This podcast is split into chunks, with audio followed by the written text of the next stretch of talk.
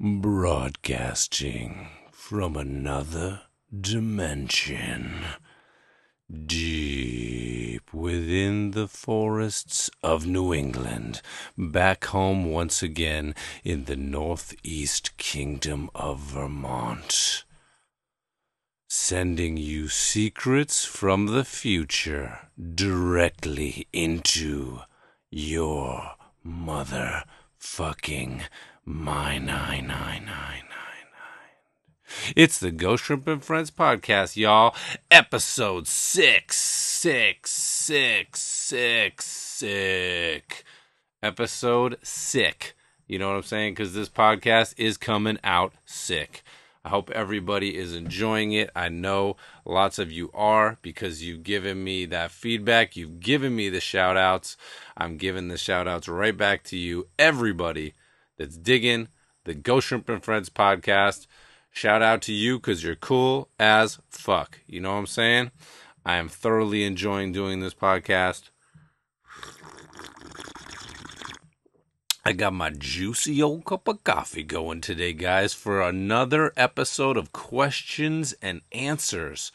You know what I'm saying? You have beamed your questions across the internet through time and space bouncing from satellite to satellite, and they have come to me here deep within the forest.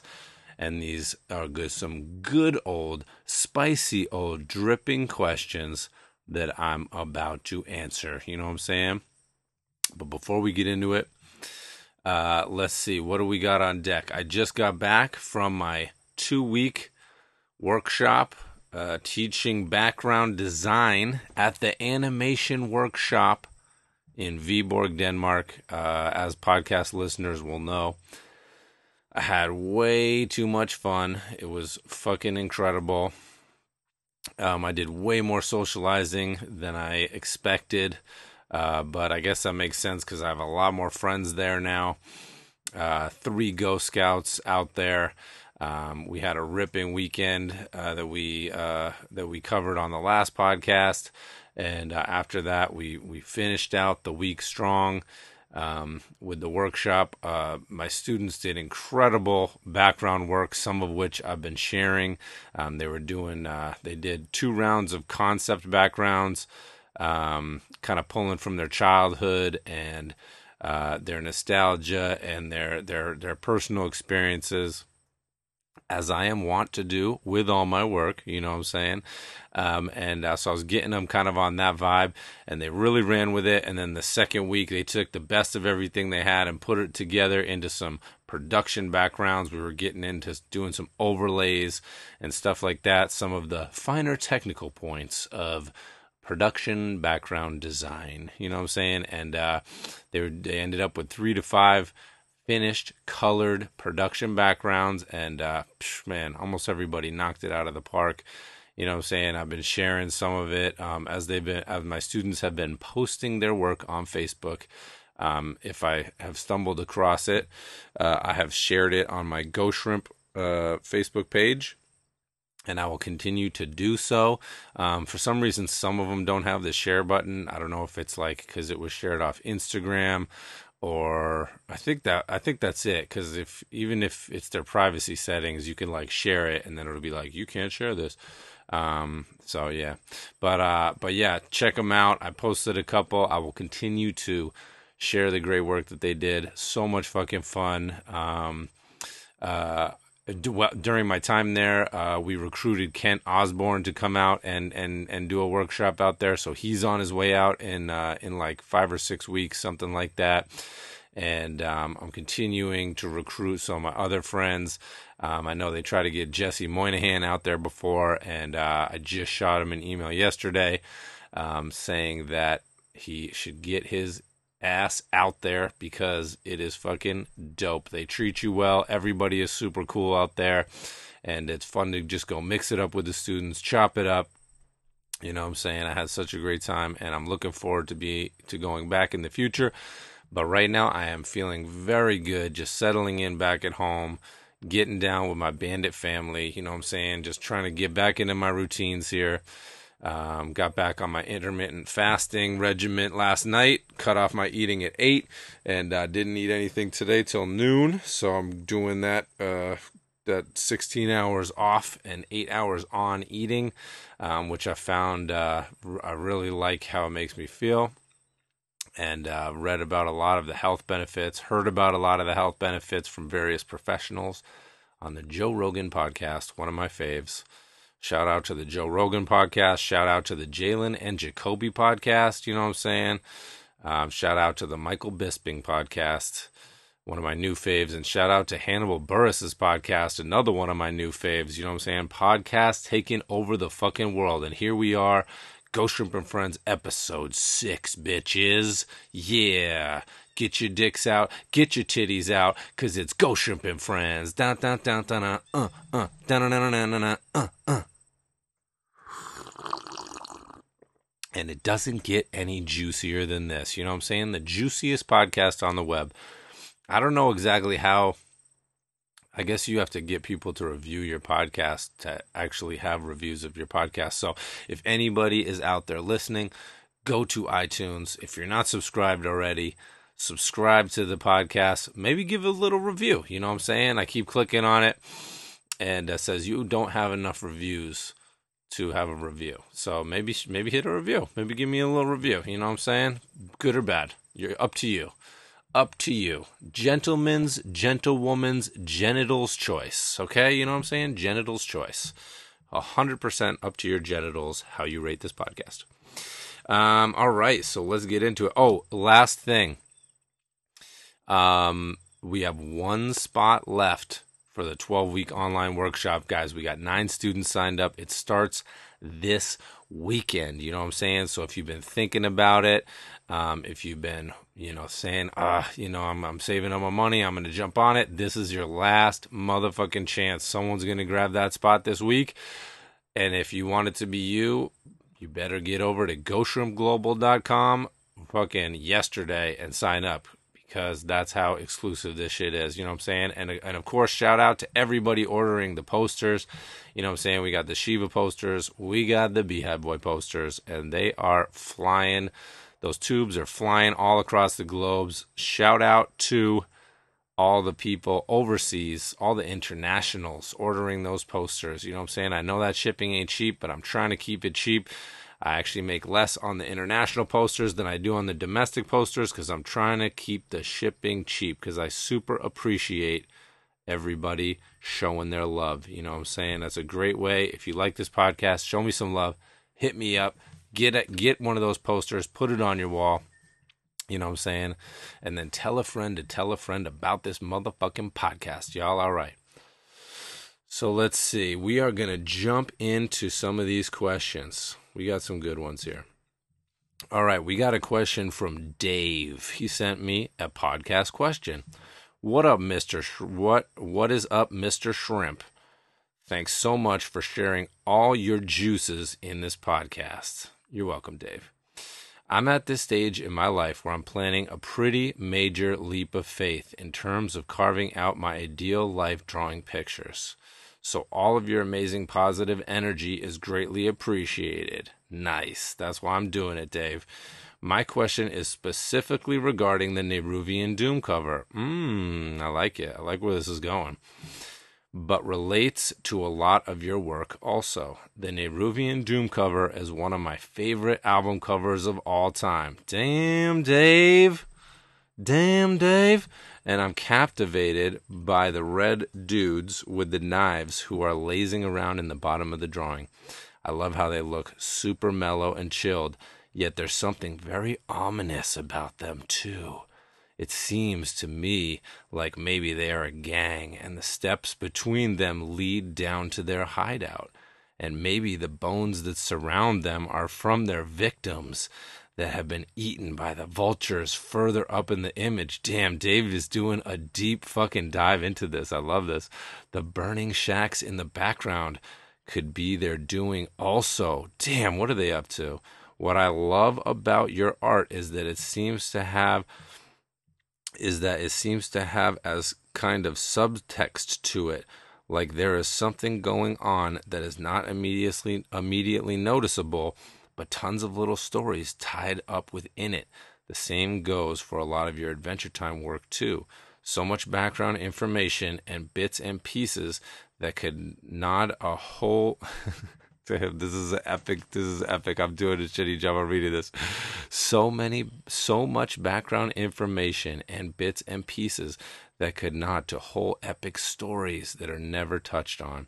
It gives the drawing so much depth and authenticity. My question is how much of this is planned? Do you think up crazy backstories and explanations for the things you are drawing while you are drawing them? Do you plan out every detail in your drawings, or is a lot of it just freestyle? I am I right about the red guys in the Doom cover? Is uh, is relevant? Uh, is that all you, or were you guided on what needed to be there? Sorry, this is more like 10 questions, but I have thought about this a lot. Anyways, hope you dig this question and get a chance to answer it, and I look forward to more podcasts. Hope to see you at Ghost Camp someday. Take care. David Waterhouse from Bristol, United Kingdom. Damn, shout out, David. That's a very thoughtful question. Um, let me see. Let's take it from the top. So, um, the Red Dudes in the Nehruvian Doom album cover. Well, I'm looking at the album cover now. This is also probably my favorite album cover job that I've ever done. Um, and uh, it was a it was an extremely epic uh, assignment.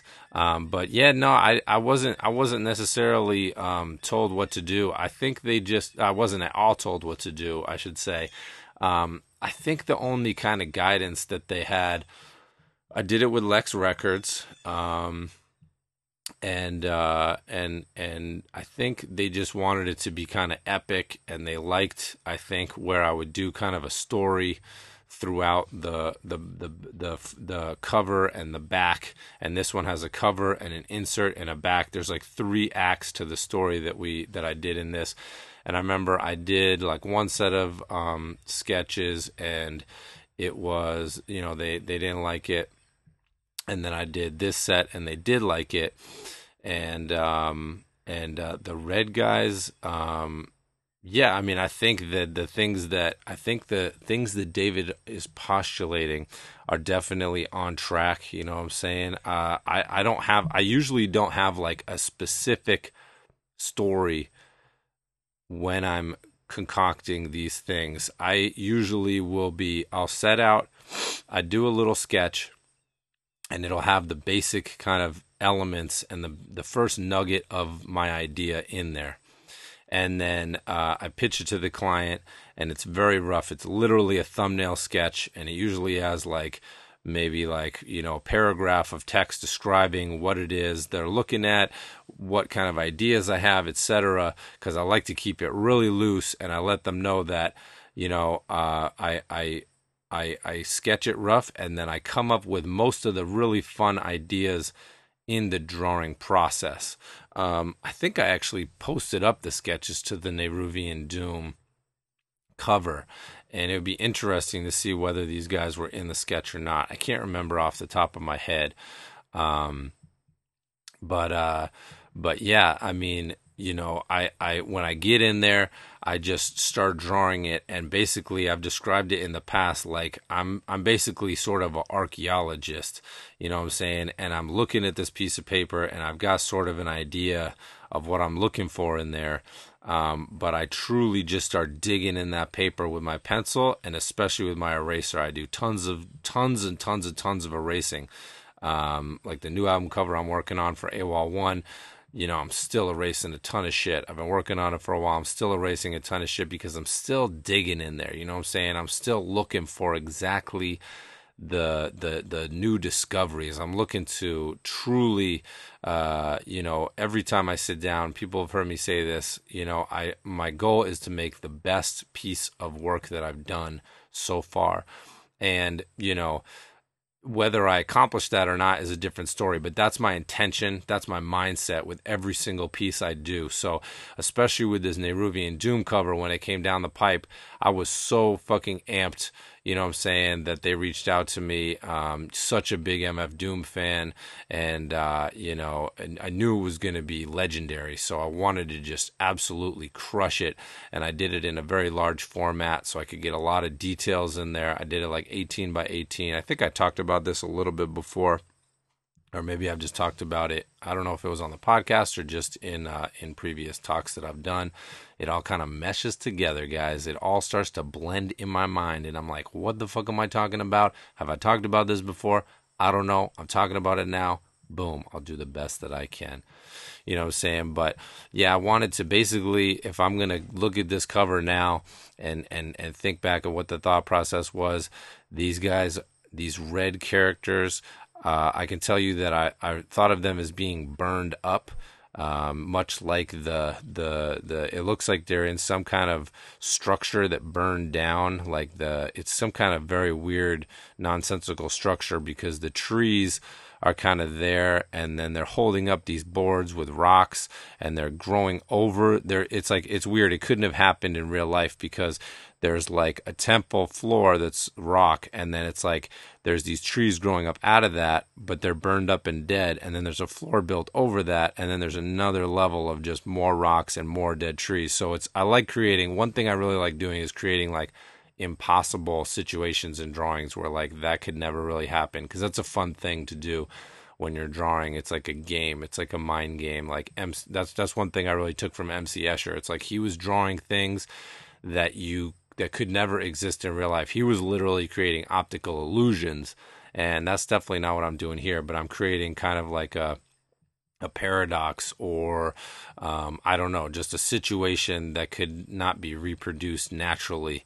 Um, and uh, and and and I always like that idea because it it gets into that fantastical realm of imagination and bringing imagination into reality. You know what I'm saying?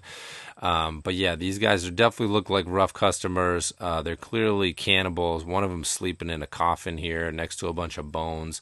So it looks to me like they've been eating people. They've all they've got their knives out. They look pretty menacing. Um, the vulture definitely could be in leagues with them.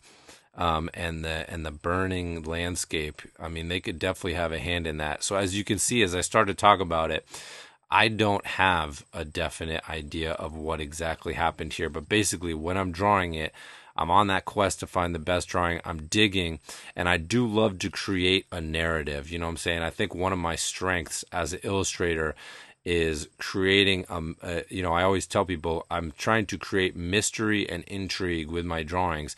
And if it's mysterious and intriguing to me and I don't even know all those answers I think that's even better. You know what I'm saying? Sometimes I think if you have everything figured out then like other people can figure it all out because like you're kind of laying out a complete thing. But i think sometimes it's more exciting if you don't even know exactly what it is but it comes from like a real intuitive exploration from you. You know what I'm saying? I dug and dug and dug in this album cover and kept working on it and kept drawing it till it, everything felt right to me. And that's truly my process. And that's the same thing as as he go on as he goes on to ask about the Adventure Time backgrounds. Um, and other stuff in my work, it's the same process. I'm setting out to make the most the, the the best drawing I can technically, the best drawing I can conceptually, trying to put that mystery and intrigue in there. Um, you know, trying to make those breakthroughs that really excite me during the drawing process, that make it really fun for me to sit at the desk and draw. Like if I were to plan out a piece that was super technical in the sketch and then just sit down and try to draw that, to me that would be really boring. Then I'm just translating my sketch. You know what I'm saying? I want to come up with a, a rough idea and I have kind of a dreamlike vision of what I want this drawing to feel like more than what I want it to look like or contain. I'm going for this kind of feeling that I'm trying to capture in my mind, and it is very dreamlike. And so I sit down and I just kind of keep drawing until I've satisfied that. And for me, like I said, it's a lot of breakthroughs along the way. It's three or four times where I'm making an interesting discovery that I surprise myself with. I'm pushing and pushing and pushing until I find those things that are surprising to me because then I know like, oh wow, this is this is fucking dope. Like people are going to like this. Like this is going to also be unexpected and exciting to other people if it's unexpected and exciting to me. You know what I'm saying? So that's kind of one of my major philosophies in in creating interesting and creative and imaginative work. Um, so yeah, it's the same thing. Like with all that, with the Adventure Time backgrounds and stuff like that. Um, you know, I'm just trying to go through that process that I just said, and just and I know it just feels right when it's done. You know that that's how because because someone might say, well, how do you know if if you don't have an end game, if you don't have a plan, if you don't know what you're looking for, then how do you know when it's finished? Well, I just know when it's finished because I'm I, I couldn't do anything better in that drawing. And then usually once I've inked it and I've colored it and I'm completely done with it, you know, then sometimes I'll see some things that like, oh, okay, I, you know, maybe maybe I would have switched this, maybe this is a little blah blah. And and if I haven't turned it in yet, I'll actually make a lot of changes. You know, I'm a huge fan of of of going the extra mile of of sleeping on a piece when it's when you think it's finished and then waking up and looking at it with fresh eyes and making any changes. Like like when I'm looking at a piece if a part of it doesn't look right then I change it. I don't even think about what it should be. I just erase it and I just then I keep working on it till it feels right. You know what I'm saying? Because I think that's where you get to the best work you can do. That's that's like the truth of it. You know what I'm saying? That's the truth of the creative exploration is trusting your intuition. It's 100% an intuitive process for me. Like I almost feel like when I sit down to draw, I don't even know how to draw. Like I kind of I've kind of feel like I don't know if this makes sense to anybody, but I almost feel like I I have to relearn how to draw with every piece I do because I'm not following a formula. You know what I'm saying? I'm sitting down and I'm just kind of like moving this pencil around and I'm looking for interesting things to happen on the paper and on the page. And sometimes I'm like super in the zone and super in that flow state and it comes super easily. And then sometimes it's like, you know, it's just erasing and erasing and erasing and it's just like I'm getting good stuff like with this AWOL cover, I've had like several versions that are really good, but like it's just not the best. It's just not the greatness. You know what I'm saying? And what I'm going for, my goal as a visual artist is to produce the best work I possibly can. So that's just a process. I just stay in the seat, I stay in the pocket, I try to stay in that zone, get myself in that flow state, and really try to accomplish that goal of creating the best work that I can because I know that that's what's going to keep my career going. That's what's going to keep me excited about drawing. That's that's when I'm done with it and I put it away and then I pull it back up or I post it and then I see it coming back up because people are liking it and I look at it and I go, "Whoa, this is this was so good." You know, that's what you want. Um, you know, even though I can sometimes see stuff that I would have done differently in my work, once I've finished it, I I almost I think almost every time it, I think I think I can say every time I'm also a fan of the work that I've created, which I think is good. You know, I think some people have a real love hate relationship with their work and they finish something and they hate it. And um, I don't know if I felt that way, then I wouldn't have posted it in the first place. I would still be working on it, you know. So I think I work through a lot of those issues. Um, but I don't know because I think that's sort of a different sensibility. Certainly, when I look over some of my older work, I'll be like, "Yeah, this wasn't as good." But you know, at the time where I was at, that was the best I could do. You know what I'm saying? So, um, yeah. So that's a little bit of my thoughts about that. Let's see what else did he ask. Uh, is all the stuff in in Finn and Jake's? Oh, is all the stuff in Finn and Jake's treehouse relevant? Um, is all this stuff relevant. Relevant to what? I mean definitely not relevant to the story. You know i would i would watch i would like watch the animatics of adventure time a bunch of times. One of the things about store about I'm um, doing the background designs is that you really have to make sure that you're orienting yourself correctly in the space especially if it's like already established or if it's very clearly established in the storyboard um, you know like in the in the in the just the directions that all the shots are in and stuff because um, otherwise you know uh, once once you see it on screen it won't make sense. So you have to kind of slow down and take a really orient yourself kind of get a bird's eye view overview of the scene. Um, that's one of the challenging things about doing that background design making sure that everything's oriented. Um, and then uh, you know so so I don't know why I was saying that. I guess that's just one of the technical aspects of it. But is everything relevant? Um, I mean, I guess that's that's maybe as relevant as it gets. Is just making sure that it's all going to make sense spatially but then other than that like you know oh yeah so the, the basically what it was is the process. I'll get it i'll watch the animatic a bunch of times i'll uh, I'll, I'll i'll sometimes read through the storyboard again and just really look at the pages and make sure i'm just getting everything i'm absorbing all the physical information that i need to absorb.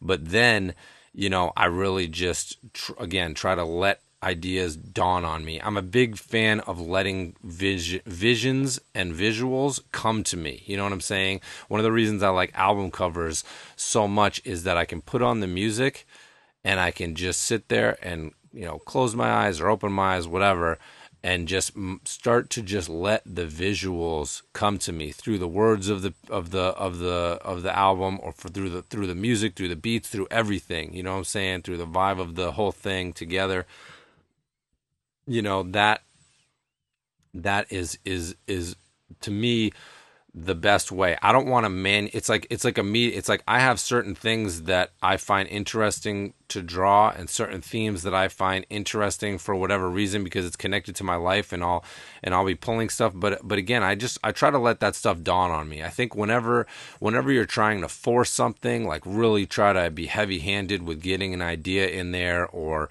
or or or some elements or some components, I feel like it's not going to work as much. It's going to be clunkier.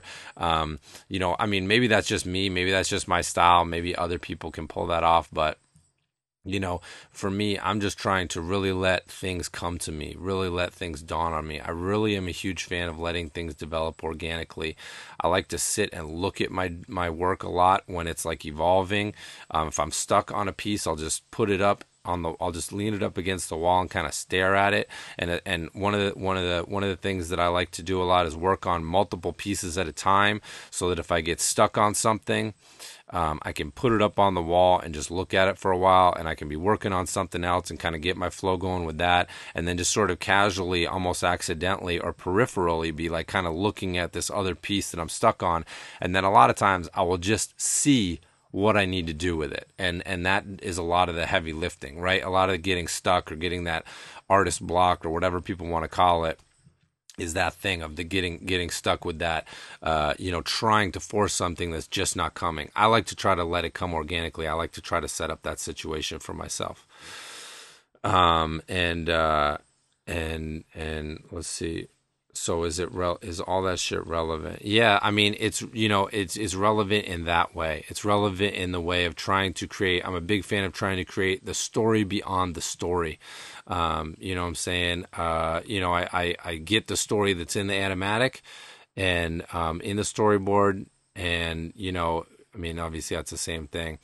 But um but you know i i i try to create it i could just come up with a whole bunch of things that feed into that reinforce the story that's already there but i think it's it's more interesting if i'm creating a story beyond the story that's already there and and it feeds back into that intuitive thing of like you know, it, I might pull something as an inside joke from my life. I might pull something that was an experience in my childhood that actually is something that I understand that is relevant to me in that situation because of some like weird coincidental connection. But also, a lot of it, I'll just see it in there and it'll make me laugh, or I'll go, oh, yeah, that's good. And then I'll just put it in there and then it just works. You know what I'm saying? And uh, I think that's the best. I think, I think the stuff that's kind of beyond your comprehension is the best material that you can come up with. You know what I'm saying? I think that's where a lot of people maybe interpret that as being like, you know, they'll be like, I'm just a conduit, like my art is speaking through me, or like whatever, you know, like like like I just start like writing and then like a voice is writing through me or whatever. I think maybe that's that kind of idea, you know, where you're just kind of opening yourself up to the impressions and the influence of the creative process itself and inspiration, and then that's where all the best shit comes from. You know what I'm saying? So uh, yeah, I think I pretty much answered his questions there. Thank you very much, David Waterhouse from Bristol, UK. Shout out for the dope questions. All right, we got another one here from Max Wilkins. You know what I'm saying? Uh, he says, Questions for the podcast. Howdy, Go Shrimp. I'm loving the podcast so much and all the talk about Denmark. It's making me miss my Danish friends. I have a few questions for the podcast. One, when you lived in a in the log cabin on Mystery Mountain, what was the cooking situation? Um, so the cooking situation on Mystery, there's a couple questions, but I'll just go, I'll just uh, answer them in in order. Um, the cooking situation in Mystery Mountain, um, I, I, I built a little 12 by 12 cabin with a loft, and I lived in it for a couple years. And uh, I had like a Coleman camping stove that I had like I built a little kind of kitchen nook. Um, one of the one of the one of the walls, which was like, you know, uh, uh, so 12 by 12 so you know minus four inches on each side for the for the insulated walls and then the board so six inches actually. So so you basically have uh you basically have an 11 foot section there and it was divided into three spaces. One was a little kitchen nook one was like a like a power unit where the solar panels and the uh, not the solar panels but the batteries for the solar panels and the, the charge controller and the inverter and that shit was there. And then the last one was like a was like the bathroom compartment and uh, so I had a little um, I had a little kitchen compartment there with like a little sink in it and a countertop, and I had my little Coleman. My actually was the camping, the Coleman camping stove that my parents used when we would go camping as kids, um, and uh, yeah, that's what I used to cook on. So uh, and and uh, I think I mentioned in a previous podcast that you know I used to ride six miles into uh, the nearest town, and I would do my shopping at the grocery store there. And I would buy uh, just a lot of bulk ingredients. Usually, I started eating pretty well when I was living up in the woods there, doing a lot of uh, big soups. You know what I'm saying? I love a good soup. So I'd make like, I was really into like barley soups, and I would make like a big old, like, like vegetable barley, beef barley, you know, I think I was doing a lot of that at that point, making a lot of big old barley soups and eating them all week. Um, so yeah, that was the cooking situation. Um, did you have electricity for drawing and watching movies? Yes, I did. I, I built, I actually built my own solar panels, um, with the shout out, with the, with the help of, uh, with the shout out with I'm so eager for all these shout outs. With the help of uh, Ghost Scout Spanish Fly um, we we made uh, some solar panels. He he goes down to Nicaragua and spends a lot of his time there and he was making solar panels for people who didn't have electricity down there that lived on like fucking huts on the ocean and shit. And um and that got me pretty amped and and we actually made these solar panels um, and uh, we so I made my own solar panels, and then I kind of wired up a pretty simple solar setup. It was pretty small. It was like one big battery, one like big deep cycle sealed uh, AGM battery. I forget the amp hours on it, um, but I was just a 12 volt setup, and uh, yeah, so I had electricity. Um, you know, my it was again pretty small cabin. I had a few lights. I had a boombox you know, I would, you know, I had, I just like some, some power cords around and some surge protectors. Um, and, uh, you know, I would use my computer up there.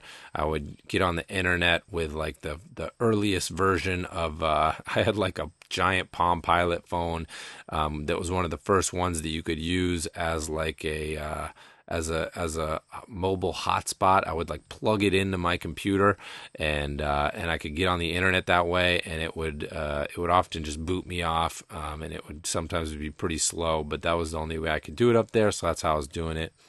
Um, and yeah, I definitely watched movies every night on my laptop up in the loft. That was that was my uh, thing. I pretty much draw from the. I would get up at six a.m you know, be drawing uh, all day, and then uh, you know working on my house a little bit every day, and then and then I would be um, watching movies in the loft at night. Um, let's see, and most importantly, where did you poop? I pooped in a what what you would call a sawdust toilet, which is like a bucket. Like I built a little box uh, with a toilet seat on it and uh, you get a five gallon bucket and you get a bunch of wood shavings. Um, I would get wood shavings from like cutting wood, cutting firewood and shit like that. I would collect the wood chips, and um, I would, uh, I would, uh, you just basically put the bucket in the box with a toilet seat on it. It has the lid and the toilet seat and shit. And um, it's uh, that's what you'd find in most like uh, that's what you'd find in some hunting cabins and stuff like that. You know, um, it, eh, you, you'd have an outhouse or you'd have this or maybe you'd have both. And uh, but yeah, if you want to poop inside in the wintertime uh, and you don't have like flush toilets, this is how people do it. This is actually what we have now in my in the in the house we have right now. Um, we also have a sawdust toilet still, and uh, yeah, you just poop and pee in the bucket. Uh, and you put wood chips on it, and that absorbs the odors and the liquids and stuff, and then it fills up. And you just uh, you got to have a place. You got to have like a, a, a compost pile outside, um, specifically designated for composting your waste, and uh, you compost it like that, and it's actually the most uh, efficient and uh, you know most re- most renewable, uh, most common sense way to get rid of human waste. Because it's basically you're you're redoing you're doing the same uh, you're replicating the same system that is like animals walking around in the woods going to the bathroom. You know what i'm saying? It just composts it decomposes turns back into dirt. This is the same process. Obviously, you know, I'm not walking around just taking a crap in the middle of the woods. Uh, so we do it this way and then compost it. But yeah, your pile is mostly wood chips because, like, you know, by the time you got a full bucket, you know, 75% of that bucket is wood chips. So you dump it out. Uh, you know, is it gross? It's a little, you know, you get used to it. It's a little gross to have, uh, you know, to be to be so intimate with your bowel movements. Maybe that's why I love to talk about poop. No, I was gonna say maybe that's why I love to talk about poop and pee so much. But uh, I like that before I ever had a sawdust toilet. So it is my favorite form of toilet. I highly recommend it for everybody who lives in the woods and has a place to do that. Um, let's see what else. Uh, uh, let's see. Where did you put what kind? What kind of ink do you use when you're coloring your illustrations? Is your work on your website hand colored? Um, no, I color my work in Photoshop pretty much ever since I graduated school. Um, back in school, I used to do different like mixed media stuff because I was really experimenting a lot and I would do I, I settled on doing a lot of acrylic stuff uh, painting acrylic illustrations towards the end um, when I was really starting to hit my stride. But uh, when I got out into the freelance illustration world um, and I was doing a lot of editorial stuff. There was like three day turnaround, and then sometimes they might ask for changes. I remember the first job I ever did for the New York Times, like I did this little painted piece, and uh, and then it, they asked for changes, and I was like, oh my god, you know, I can't do this. So I actually ended up inking, like throwing some tissue paper, throwing some tracing paper over the painting, and then doing an inked version. I like inked it over that, and then made the changes that way, and uh colored it in Photoshop, and ever since then, I have uh, colored in Photoshop. Um, actually, I think that was a black. Was that a black and white piece? I don't remember. Um, I think it did print as black and white. I wonder why I would have painted it in color in the first place. Maybe I had painted it in black and white. I don't know. Um, but anyway, I uh, yeah, I, I mean, I quickly just realized. The point is that I realized this this process was going to be too labor intensive for these quick turnarounds, and especially if I was going to be doing changes and tweaks and stuff like that. Um, you know, and also just the reproduction, trying to scan in a painting and then have it reproduced on different things, especially like newspaper print and shit. It, you know, uh, it's going to look a lot different than you want it to. So, um, especially back then, you know, in 2004, um, you know, I, I, don't know. I feel like the technology was maybe a little bit different. I don't know. Maybe now it's better. I'm not really sure. I live in the middle of the woods and I poop in a bucket, so I don't know much about technology. But, um, you know, uh, yeah. So I thought that, I thought that, uh, that doing the Photoshop coloring was a good call, and I've had a really good time doing that for the rest of my career so far. And uh, yeah, it, it definitely allowed me to push my color a lot because when you're painting, you're only going to repaint something so many times because it's actually layers of like paint that are stacking up and shit. But you know, when you're coloring in Photoshop, like I'll just like in my drawing process where I'm erasing a lot, I'll go through like shit tons of color schemes when I'm trying to color a piece, and uh, you know a lot of stuff won't be working, and I'll just keep slugging away at it and uh, and eventually make it work. I really try to make the color harmonize. I try to you know use it uh, you know to to make the illustrations pleasant to look at, you know, nice to look at. That's what I think about when I'm coloring stuff. Um, you know, obviously aiding the composition, highlighting the focus of the piece, um, and then uh, you know making everything feel very balanced and harmonized and very pleasant to look at. That's what I think of as the role of color. Obviously, adding a lot of flavor and excitement and can add a lot of visual clarity to a piece, which is obviously very important.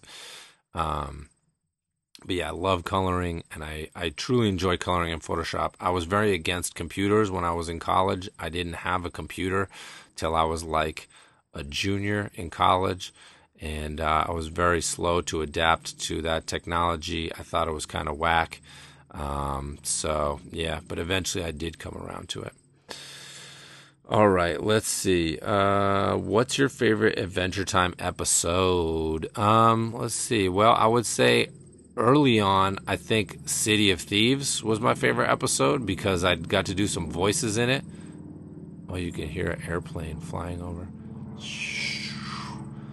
flying over the middle of the woods of Vermont. They're trying to find me, guys. Don't worry, we're very camouflaged here. They're never gonna find us. They're never gonna get me alive because I live in another dimension. They can't even see me. They could fly right through my scrotum and they would never even know it. so yeah, basically, um, yeah, I got to do some, uh, I got to do some voices in City of Thieves and uh, that was super fun. And then I really liked the backgrounds of that episode too, just doing the whole city, the mashed up, uh, you know, uh, kind of compacted city city space with all these little villas like crowding in and growing on top of each other was super fun to do. That was definitely one of my favorite early episodes. Um, coming back, doing the backgrounds for the doing the backgrounds for them for all the ones that I've done freelance were actually some of my favorites. Um, you know, doing the stakes, doing the Marceline Stakes mini series was super fucking fun. I thought those episodes were just phenomenal. They're pretty mind blowing. Um, uh, and then um, coming back and doing the ones that I just actually posted up. You can check out on the website yesterday. I just posted up uh, a bunch of new uh, season eight backgrounds that I freelanced, and um, the one uh, where Jake's dreaming. I think I think that episode is called Abstract. I might be confusing it, but uh, the one where like Jake has like a dream sequence that I got to design. I posted those backgrounds up, and they're super super fun. It's funny when you watch the episode. They that that sequence is so fast. I had to pause it to even see the backgrounds. But uh, but yeah, those ones were super fun. That's so often the case, you know. Sometimes sometimes I actually don't even enjoy. Not, and this sounds a little selfish and narcissistic to say that I don't enjoy watching because the backgrounds go so fast. But like, you'll put so much. I'll put so much work into these backgrounds because like I'm even though I can't do the best job on every one of them because I have to do so many of them, um, you know, I'm still trying to, I'm still putting tons and tons of time into these backgrounds. And then like, it's like, just like, it's like an entire week of work. And then you'll look and it's like fucking five seconds of screen time accumulated. Um, so it's kind of funny, but yeah, sometimes, uh, sometimes I, I would kind of be like, you know, a little bit, it would be a little bit anticlimactic, I will say, um, you know, but, uh, and then, uh, working on the final episodes, um, if if anybody doesn't know, Adventure Time is is pretty much is wrapped. Um, all the episodes have been completed, and uh, I worked on the backgrounds for the final four episodes. And uh, those were super, super, super fun to do for reasons that I cannot describe to you right now. And um, yeah, I don't want to spoil it for anybody, but those backgrounds were super juicy and super fun to work on. So uh, I don't know when those are supposed to air, but the ones I did last summer just aired this summer. So maybe the ones that I did this winter will air next winter. I don't know. That's a good question. Let's see. Um, let's see. Uh, I think that's it. All right. So moving right along, we got the final questions of the that I'm going to attempt to answer during this podcast. Um, on fa- from Facebook. Jake Brezanello. I'm really trying to get people's uh, names right this time after botching Ari Peepo, uh, or no, Maddie, Maddie, what was it? Uh, Maddie, Ari, Maddie, Palipo. Oh, fuck, now I'm already fucking botching his name again. Shout out. We've been chatting back and forth too. So, um, I think it was Ari, Maddie, Pipo. Ari, Maddie, Pipo, Pipo, Pipo. Um, I botched his name. I'm botching it again right now. Uh, and here we go. So this comes from Jake Brezzanello. Jake Brezzanello. I think I got it. I think I fucking nailed it. Shout out to Jake Brezzanello. Um, he says, "Yo, shrimp G!" Exclamation point. Loving this old podcast. Already a classic. Yeah, fuck yeah, it is. I've got a few questions. If you're taking submissions, that is. Yes. I want to hear your take on dreams and dream logic in relation to your work. Do you ever think about a piece so much that you start to dream about what you're looking to draw or the emotional feel of a piece is directly related to dream influence? Get spooky, stay juicy. Um, so let's see. Want to hear my take on dreams and dream logic? I definitely have crazy juicy dreams. I actually had a crazy juicy dream about Hillary Clinton the other night, uh, which maybe I'll maybe I'll include in this podcast. I was thinking about it. Maybe I'll include it in this podcast or as an extra. Maybe I'll do a little dream breakdown or something. Um, but uh, it's uh, sometimes I've been I've been I've been recording my dreams lately. If I wake up and it's a really good one, I'll I'll grab my iPod and I'll do a little voice recording. And actually, we have an entire we I had this insane dream about Joe Rogan and several Ghost Scouts, and then um, and then uh, we're gonna do a podcast where everyone involved in that dream the the the I think there's three Ghost Scouts and myself that are in that dream along with Joe Rogan, um, and the and and we're all going to get together and break it down. Not Joe Rogan. I wish that would happen as well, but um, that would be epic. Um, but uh, but me and those and those Ghost Scouts are going to break it down, and uh, and I just got a pop up coming through on Facebook as I'm reading this off. Hopefully, you guys can't hear that wicked loud dinging in my ears. Um, but yeah, we're gonna we're gonna break we're gonna do a, a breakdown of this of this insane dream that I had. Um, and the and the saucy, it's very sexy and very saucy and uh, involving some sexual encounters between Joe Rogan and a Ghost Scout, and we'll confront her about it on the breakdown. So there's a little teaser for that one coming up. Um, but yeah, dreams and dream logic definitely play hugely into my work. I mean, I basically I have recurring dreams um, uh, my whole life, and most of them are centered around this dream world that is like a dream version of where I grew up in Shutesbury, Massachusetts, uh, which is very rural, definitely more trees than houses. And, um, you know, all my creativity is like rooted in, in, in, in that. It all comes from there, from growing up in the woods there and all the shit that we did and all the shit that happened there. Um, you know, just like exploring the woods. There was, I grew up across the street from this hippie commune called Sirius, uh, named after the star. Like, uh, S I R I U S or whatever, and you can look it up. It's still like a like a really cool intentional community over in Western Massachusetts on Baker Road. Shout out! I grew up on 29 Baker Road, and it was super fucking sick. Um, basically, like if you walked out of our house through our backyard and into the woods, you could walk from for I mean what seemed like forever when I was a kid, but I think legit like a few miles of forest before you would even cross a road, and then that was just a dirt road like through the woods. So like you could just walk for mad miles through the woods, which I mean is the same situation now. I live in the middle of the fucking woods, and you could get lost for for days uh, out in the woods just walking right out of my door. So that's pretty fucking dope. But um but yeah, I mean, dreams, uh, you know, so I have this dream world th- from my childhood that I revisit um, still even now. And lots of my dreams take place in this world almost like it's a show where, like, I just, you know, tune into the next episode and some other weird shit is going on in this place. Um, and, uh, and, and, and so I definitely I think the vibe that I'm trying to create in my work is the vibe that I feel from that world. You know what I'm saying? And I'm always my whole philosophy in, in work is to pull from that world and and and from my personal experiences because like you know everybody's always trying to come up with like unique content you know and um, that's something that I talk a lot about with people um, and like for the for the online workshop that I created I mean the first the first month just focuses on creating strong personal work you know what I'm saying because I think that's the foundation for every that's how you find your voice as an artist. You know what I'm saying? Just creating strong personal work. If you think of any artist that you like, I mean, you like their work because it's it's it's personal. You know what I'm saying? It's coming from a unique place. It's someone there aren't other people that are saying the same things that that artist is saying to you.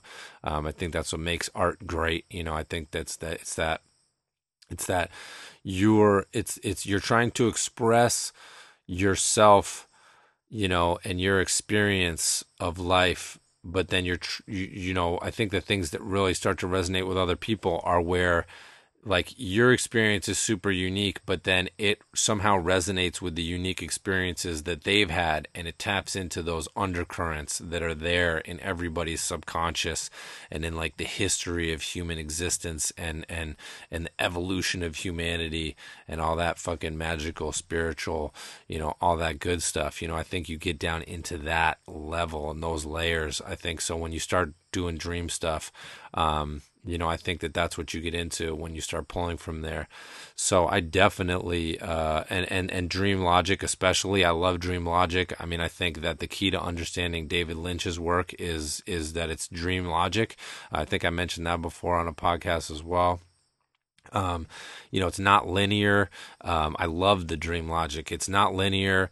Um, you know, different like like everybody's experienced that thing in a dream where you're like you were in my dream but you weren't you. You were like you were like Seth but then but then but then you were but it wasn't Seth it was you. Like you look like Seth but it was actually you. You know everybody's experienced that where there you have a duality of personality going on or like or like it'll be the dream version of your house. Like I'll be like yeah I was at my house like in, in this dream that I just had with with Hillary Clinton, it takes place in my grandparents' house, but it's not my grandparents' house. You know what I'm saying? It's different, but it is their house. So I love that dream logic because I think that there's something that is that is there that that there's some key to understanding reality in that in that encoded in that message encoded in that dream logic you know what i'm saying? Because i think everybody wants to make everything super straightforward and super normal in life but i think there's actually true experiencing true reality is much more like that dream logic. And i think when you take especially if you if anybody's taken like a hallucinogenic if I, if if you've had like a psychedelic experience on a hallucinogen or something like that I think those barriers start to really erode, and and the the, the little the filters that you have that kind of try to keep reality in one place so you can comprehend it and like go through your day and like do the things that you need to do to survive. When those filters are open wide and everything's coming in i think you realize very quickly like oh wow like life is a lot more like a dream than you think. And uh, you know that's why i like kind of shifting my reality especially with with in low doses like with you know with marijuana and stuff i like to smoke every day because i think that that is also that shifts it that shifts that reality and it makes it it erodes it a little bit and it makes it a little bit more like that dream and i think that's actually truer to the to the actual experience of reality um, than what than what people would like you to accept as mainstream human reality you know what i'm saying if that makes any sense.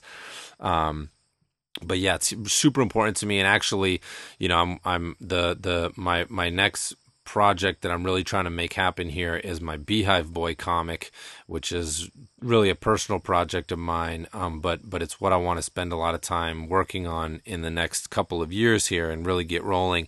And uh, and that is largely based on dream stuff. The first the preview that I'm working on right now is a dream sequence um, because that because the the dream world of the characters is going to play largely into the the the actual world of the of the of the um, project itself. Because um, yeah I, I often I I don't think that there's I don't think that I don't think that my dream world is any less valid than my waking world. They're just they're it's it's they're two sides of the same coin. They're they're different. I'm I, I'm me in both, and I am existing in both. And you know, it's different ways of experiencing existence. You know, I'm I there's it's no less valid. My my walking around in in my waking world is no more or less valid than walking around in my dream world. And I think they they overlap in a lot of ways. And a lot of times I'll remember things and I'll get confused whether it was in a dream or in reality. I think I think I, I actually go to great lengths to try to blur them um, I think me living in the woods and you know smoking weed every day and you know creating, spending my my livelihood, you know, drawing my dream world on paper. I think my kind of like everyday uh, reality is very much rooted in that dream reality, and it's often kind of blending in and out of one another. And I think one of my goals as a human being is truly to kind of erase that line as much as possible. I always I always phrase it as like erasing the line between my real life or, or like between like my work and my life, you know. Um, but truly, I think now that I'm talking about it and and in this context, I think the real goal here is to truly erase the line between my waking world and my dream world. You know what I'm saying? Especially also in living in this forest and then having the Ghost Scout stuff come straight out of my dreams. Oh, here's my alarm going off to pick up my son at the bus stop. Um, Wolfie Bus 245.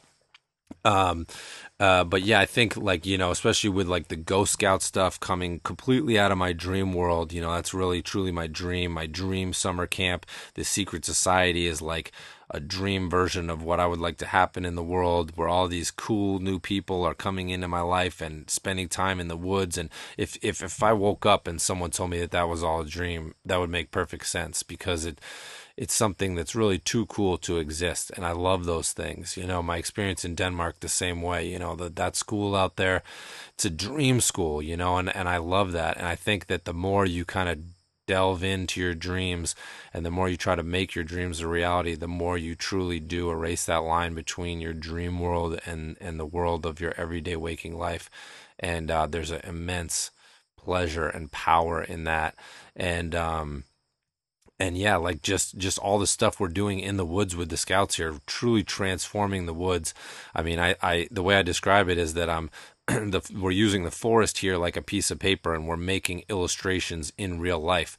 We're just what I did with Adventure Time, sitting down and creating this whole world on paper and then it turning into this cartoon um, you know, we're doing the same thing with the scouts. We're taking the woods here and we go out in the woods and we hang out in the woods and we create this whole world together here, this this shared reality here together. And then we're literally transforming the forest where we're clearing out certain areas and harvesting those materials, moving them to other areas and building different structures. And we have all these plans and and uh, you know, especially all the people that come through uh, repeatedly, you know, have a have a deeper insight into this um, you know, when they come as counselors and they come as residents and they come to visit because I'm I'm every day out in the woods here looking at just just the same. It's actually the same process that I have when I'm drawing. I I put the piece of paper up just like we talked about before, and I'm looking at it and I'm letting the visions come to me. I literally do the same process out in the woods every single day. I walk out in the woods and I just look at the woods and the woods starts to show me and talk to me and tell me what's going to happen and it's this interplay and it's happening in real life and it's a dream. It's a dream and it's real life. It's totally fucking insane. As i'm even saying it i'm like is this real? And it is real because we've decided to make it real. We've put all this energy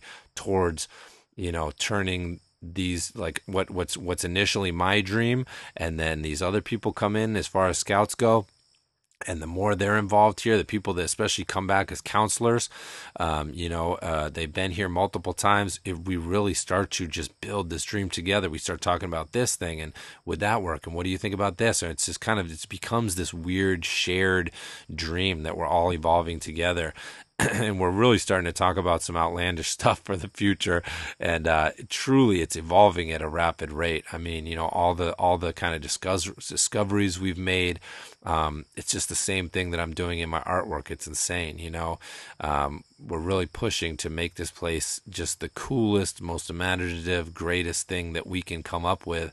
Um, and uh, and we try some things and it doesn't work, and then we scrap it, and then you know we try something new and then it works and we keep doing that and uh, that's how we do it year after year with the scout stuff and it's it's the exact same process so so yeah i mean i love that dream logic it's super important to me super important in my life um, let's see if we can get a little. We'll, I'll, I'll, try to wrap this up because I got to jump up the hill to get my kid here. But uh, do you ever think about a piece so much that you start to dream about what you're looking to draw or the emotional feel of a piece is directly related to the dream influence definitely um, especially when i'm working on something super intensively and i'm working on it like all my waking hours um, like when i was working on adventure time i would very frequently have dreams um, of drawing backgrounds. It'd be this weird thing where I'm like in a dream and I'm in the situation and I'm like trying to navigate this dream situation, but then at the same time, I'm trying to draw this background in the dream, or I'm like in, I'm trying to navigate this background, but I'm trying to draw this background, and uh, and yeah, I've, I've experienced that several times. Um, most specifically with the adventure time backgrounds because it's so labor intensive and i feel like if i'm awake all day just looking and doing one thing then i'm really apt to you know, I mean, that's what dreams are, right? It's like you're processing all the, it's like your brain kind of just mashing and melding. It's like a, it's like a, it's like when in the end of Terminator 2, when he's like, Arnold's going down and he's melting into the liquid, you know, into the, into the lava and he's like, you know, waving goodbye to them it's like that's what it is. Like you know it's like your it's like everything that's happened in the day has to be boiled down into this lava vat so that you can you know wake up fresh and, and start clean the next day and kind of clear out your your storage and and all that stuff. And but but also store it and it's some weird storage process. And uh, yeah so so i you know if, if you're doing something all day you're kind of bound to dream about it.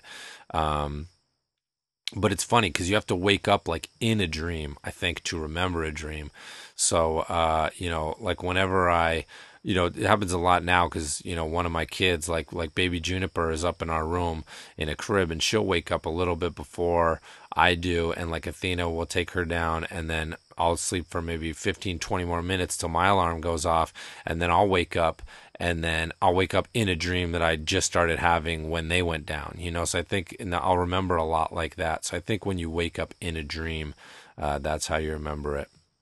But I got a jet right now, get my kid. So uh, we're going to cut it off here. This was actually all the questions that I was going to attempt to answer. I feel like we did a pretty good job of it. So um, great. Thank you. Thank you so much, everybody. Shout out to everybody who asked questions. If you didn't get your question answered, keep sending them in. You know what I'm saying?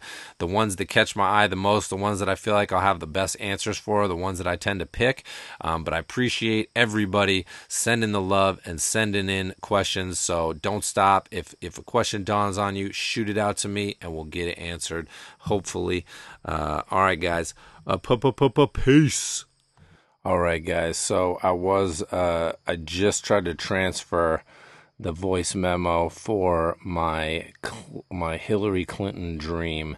Um, I just tried to email it to myself, but it's not showing up yet. So uh, I will include that as a episode six bonus uh, extra. So look for that. Um, it's pretty juicy. It's pretty hilarious. Uh, there's some other uh, celebrity appearances in the dream. I won't spoil it for you, um, but uh, I, that is something that I want to incorporate into this podcast. Is uh, when I do get a juicy dream and I record it, I will throw it in here and uh, take the appropriate action to analyze it and uh, and and dig into it and see what's going on in there. Like I said, the Joe Rogan uh, dream breakdown with the Ghost Scouts is definitely one of the episodes coming up shortly. Um, so that's going to be hilarious. Uh, but in the interest of getting this podcast out to you today, uh, it's already Tuesday. I like to get these out early in the week, so I'm just going to blast this out to you. So we're going to pop it off here.